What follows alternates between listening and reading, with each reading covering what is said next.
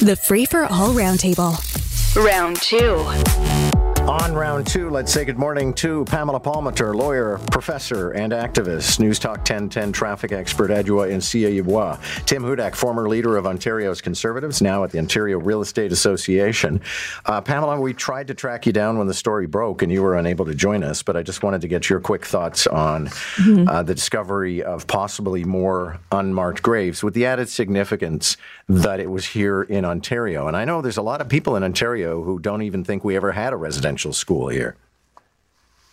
Yeah, I'm I'm I'm still surprised by the lack of you know public education about this and that's that's really a, a government obligation. But we've already had the truth and reconciliation commission. We've had a million media stories of residential schools by the numbers where they were and and people are still shocked.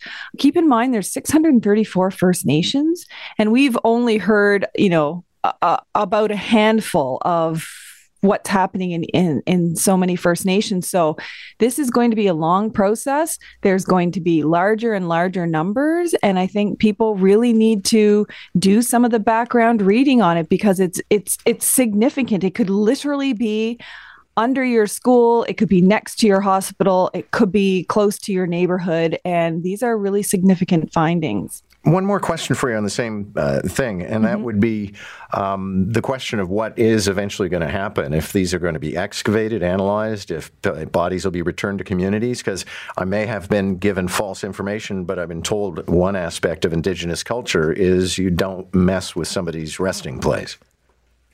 Well, th- you know, that's a really good question. And right now, the government has uh, a special interlocutor on unmarked graves who is traveling the country to get just that kind of feedback and information from survivors and the families of kids who never survived about what they want. Because right now, at least on the ground, what we're hearing is some First Nations want their children repatriated back to their community because uh, some of them were left just dumped in unmarked graves and they consider that disrespectful according to their traditions. Others, their traditions are please don't disturb them. Let's put up some protections around them, do a monument to them, something like that. And then a large number, in addition to that issue, is we want criminal investigations. Mm-hmm. So um, I want to move to the Greenbelt inquiries. There are two of them. Um, I want to frame the discussion so that we're not repeating a lot of things that we've discussed before. The new aspect here is we have two different investigations going on. And I know that the opposition is going to chortle over that and say, look at the criminal government under two separate investigations, which kind of comes back to, and Tim Hudak, I'll start with you. You spent time at Queen's Park. Uh, but I used to say of another investigation that was going on that we had reached the point where it's not where there's smoke, there's fire it's where there happens to be an idling fire engine, there must be a fire. Well, this is a very strong opposition work, and you know, having been uh, two things here, former opposition leader and also the critic when the Greenbelt was created, I use similar tactics, and I you know raise same alarm bells about you know liberal connected uh, developers getting benefits uh, from the original Greenbelt boundaries. And, and sometimes, you know, this opposition work plays it plays a very important role, right? You hold the government's feet to the fire, you encourage transparency. We did see when it came to the gas plant scandal that a liberal staffer actually spent time in jail, right, and scrutinizing. Here, I, I don't see it at that level or close. I don't think, I know Premier Ford and Minister Clark have known both for more than two decades. I cannot see them trading favors with developers, risking their careers and reputations for this land. Do I think staff did it? I don't see that either. I suspect at the end of the day, the developers placed bets because they knew that some land really wasn't that environmentally significant. There's a housing crisis, and the greenbelt boundaries have been changed a couple dozen times before by the previous government. At the end of the day, good opposition work, but I suspect that these investigations will show the government could have done a better process, but no corruption. Yeah, and Adwoa, I guess a lot of this is going to hinge on just um, you know what sort of investigative tools these people have. Because one thing I would like to know is you know, for a developer to say, here's why I bought this land, which was not zoned for housing. Mm-hmm. Yeah, it doesn't. There's there's something fishy here, um, in my view. If uh, if you are a land developer, why are you investing in land that is not supposed to be used for housing?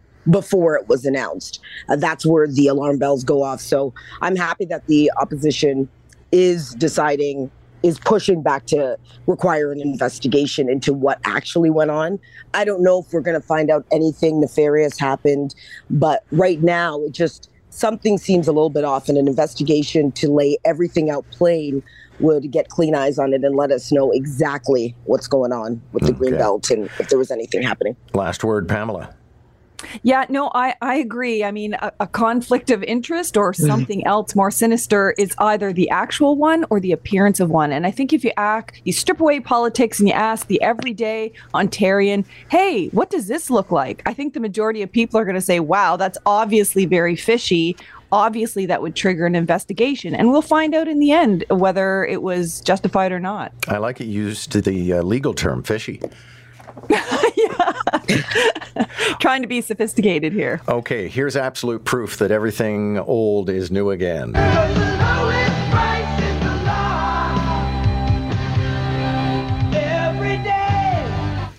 The uh, Bay is going to reintroduce Zellers, and Adwoa Nsiah-Yeboah, I, maybe I'm isolated in all this. I, I don't feel nostalgic, nostalgic about Zellers. I never went to Zellers.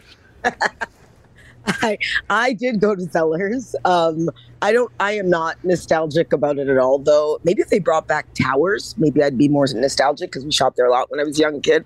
But uh, Zellers, eh, I feel like prices are still going to be overpriced. I think people will go into Zellers because maybe it had a place for the restaurant, um, had a place for families going uh, to shop and things like that. But I think people are just going to go to take a look at it and then they're going to keep moving. I don't know if this is going to bring in additional sales for the Bay, which uh, the Zellers are going to be located in.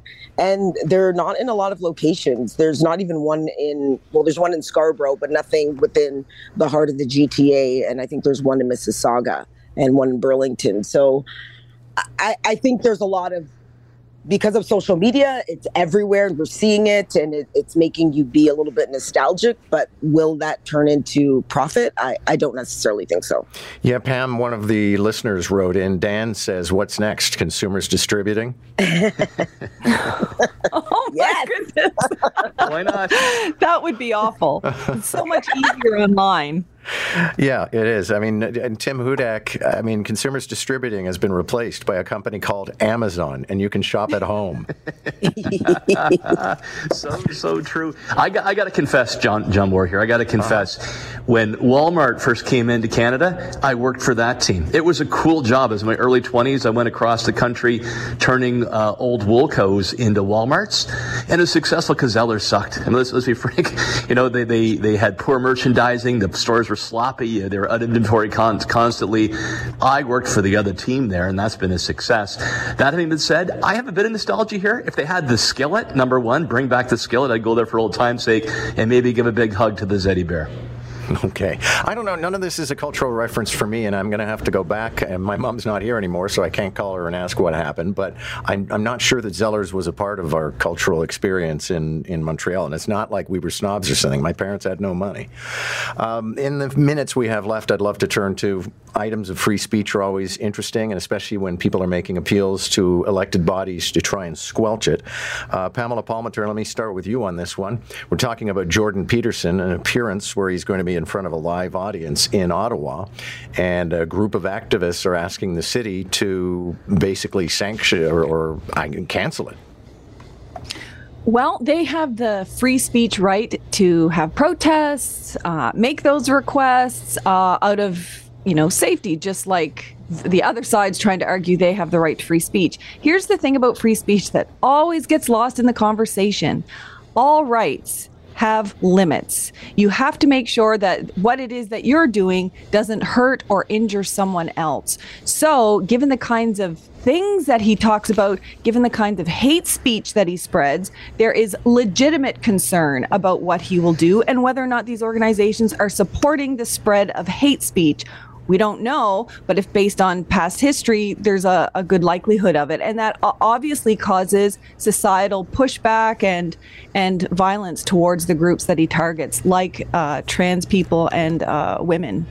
Yeah, Adwoa, I think his uh, brilliance is exaggerated. His cultural significance is exaggerated.